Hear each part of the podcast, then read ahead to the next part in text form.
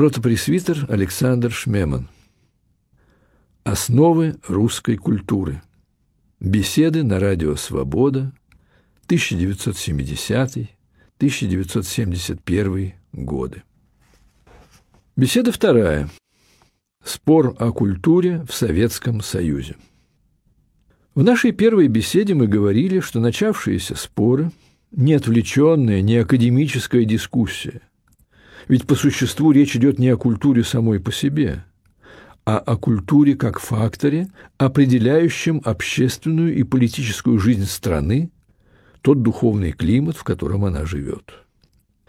Исходным моментом тут служит трагический факт, что в стране было насильно прекращено воздействие культуры на политику, и политика оказалась в руках сил, воплощающих то, что мы назвали антикультурой.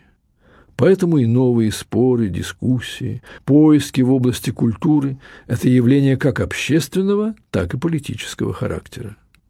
Это поиски страной, народом, своей души, поиски той иерархии ценностей, без которой жизнь превращается в бессмыслицу и произвол. Попробуем разобраться в этом явлении, присмотреться к нему и прежде всего определить, откуда и почему оно возникло. Здесь, возможно, наиболее очевидным представляется такой ход мысли – сталинские годы выкорчевали и, по-видимому, окончательно все то, что было когда-то революционной верой. Под революционной верой надо подразумевать, во-первых, не критическое и часто восторженное принятие определенной идеологии, целого мировоззрения, мистическую сердцевину которого составляет окончательное революционное преображение всего мира, всей жизни. И, во-вторых, принятие той политической структуры, основанной на партийной диктатуре, с помощью которой все это мировоззрение должно было притворяться в жизнь, в реальность. И вот вера эта, а с нею и принятие определенной революционной идеологии, кончилась. Вера эта рухнула, и идеология превратилась в схоластическую догму, терминологией которой по-казенному пользуются для выражения любой мысли, догму, ссылаться на которую считается обязательным и которую приходится насильно вдалбливать в сознание равнодушных к ней людей. И этот факт имеет огромное значение.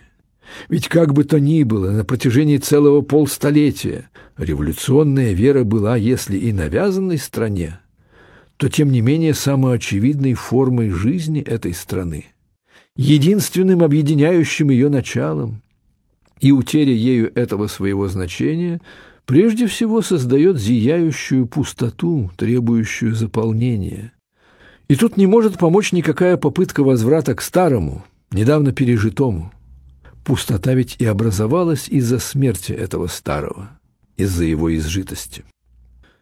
Итак, первая реальность после сталинского, а теперь и после хрущевского времени – это реальность идейной пустоты. Для одних это предоставило возможность и породило настоятельную необходимость ее заполнения, откуда и возникают споры и искания. Других пустота толкает к цинизму, к принятию чисто эгоистического принципа «каждый сам за себя».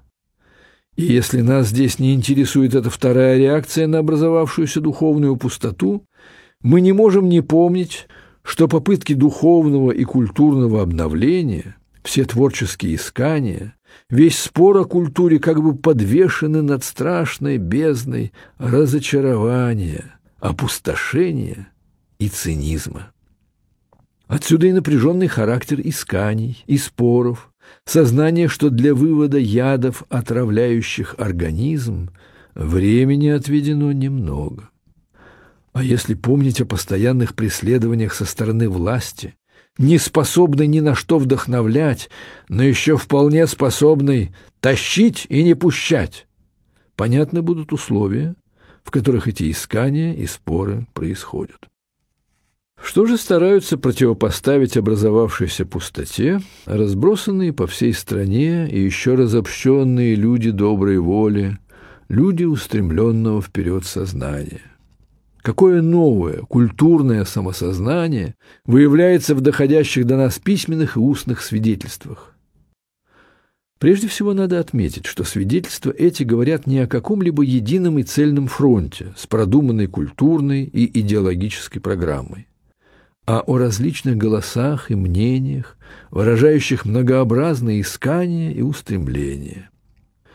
Как уже не раз бывало в нашей истории, свою оппозицию существующему положению, оппозицию тем, кто доказал свою неспособность к творчеству, русские люди обосновывали и выводили, и выводят теперь из разных источников.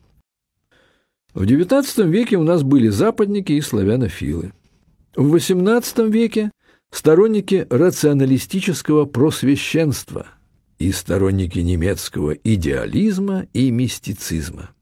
Еще раньше, в XVII веке, сторонники культурной традиции славяно-греческой или же латинско-западной.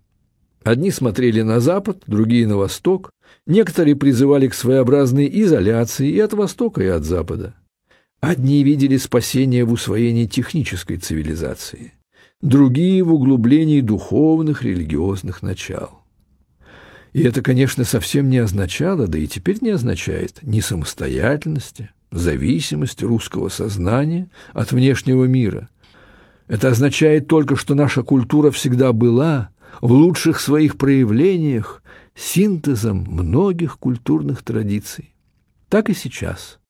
Находясь среди духовных развалин, почти без кислорода, в одиночестве, Творческие силы страны стремятся прежде всего открыть окна, чтобы проветрить помещение, выгнать застоявшийся воздух, осмотреться на свету. Для одних это может быть окно в прошлое, для других все то же окно в Европу, которое, сколько его ни прорубай, снова и снова оказывается заколоченным. Для третьих окно в мир духовных, надвременных реальностей. Этим плюрализмом, в сущности лишь кажущимся разбродом, смущаться не следует. Культуры нет без брожения, без спора, без трудного и творческого выбора. К тому же страна слишком долго жила под прессом антикультурной догмы, отрицавшей самый принцип брожения и выбора. Так что неудивительно, что период идейных исканий снова начинается с некоего психологического распутия. Внешне это распутье так описал один из непосредственных свидетелей идейного брожения в Советском Союзе. Верхушечная революция, расшатав созданный Сталиным монолит, сделала возможным и какое-то движение в обществе, и стала проявляться новая, независимая от правительства сила. Ее условно можно назвать культурной оппозицией – Некоторые писатели, до этого шедшие в официальном русле или просто молчавшие, заговорили по-новому, и часть их произведений была опубликована или распространялась в рукописях. Появилось много молодых поэтов, художников, музыкантов и шансонье, стали циркулировать машинописные журналы, открываться полулегальные художественные выставки, организовываться молодежные ансамбли – это движение было направлено не против политического режима как такового, а только против его культуры, которую, тем не менее, сам режим рассматривал как свою составную часть. Тем временем из недр культурной оппозиции вышла новая сила, которая стала в оппозицию уже не только официальной культуре, но и многим сторонам идеологии и практики режима. Внутри этого движения можно различить несколько основных тенденций. На одном фланге, который очень условно можно назвать левым, находятся группы, которые все еще так или иначе продолжают вдохновляться марксизмом. По их мнению, режим изменил подлинному марксизму, и поэтому нужен возврат к его чистым принципам. Поскольку же таким чистым, так сказать, идеальным марксизмом, отрицающим тоталитаризм, подавление свобод и удушение культуры вдохновляется и часть интеллигенции на Западе, между этой группой и соответствующими западными тенденциями есть несомненное духовное родство. На другом фланге находятся те, кого можно с оговорками назвать неославянофилами. Здесь ударение ставится с одной стороны на христианство и его духовные ценности, а с другой на веру в особую миссию, особое призвание именно России в разрешении мучительных проблем, стоящих сегодня перед человечеством.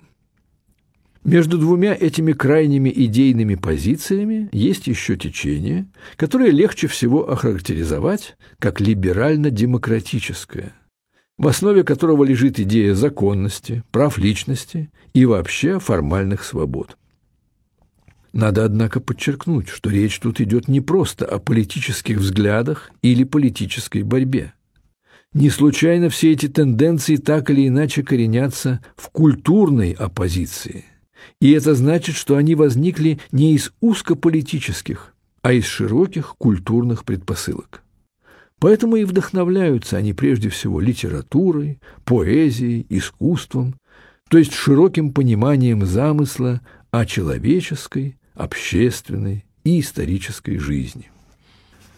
И каковы бы ни были различия в художественной и даже социальной значимости таких произведений, как «Доктор Живаго» Пастернака, «Не хлебом единым» Дудинцева, «В круге первом» Солженицына, все они были как бы этапами не только культурной, но и общественно-политической истории последних полутора десятилетий.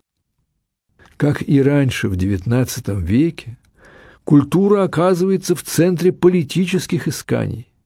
И это, хоть и по-своему, отлично понимает власть, как, впрочем, понимала всякая власть, всегда и всюду.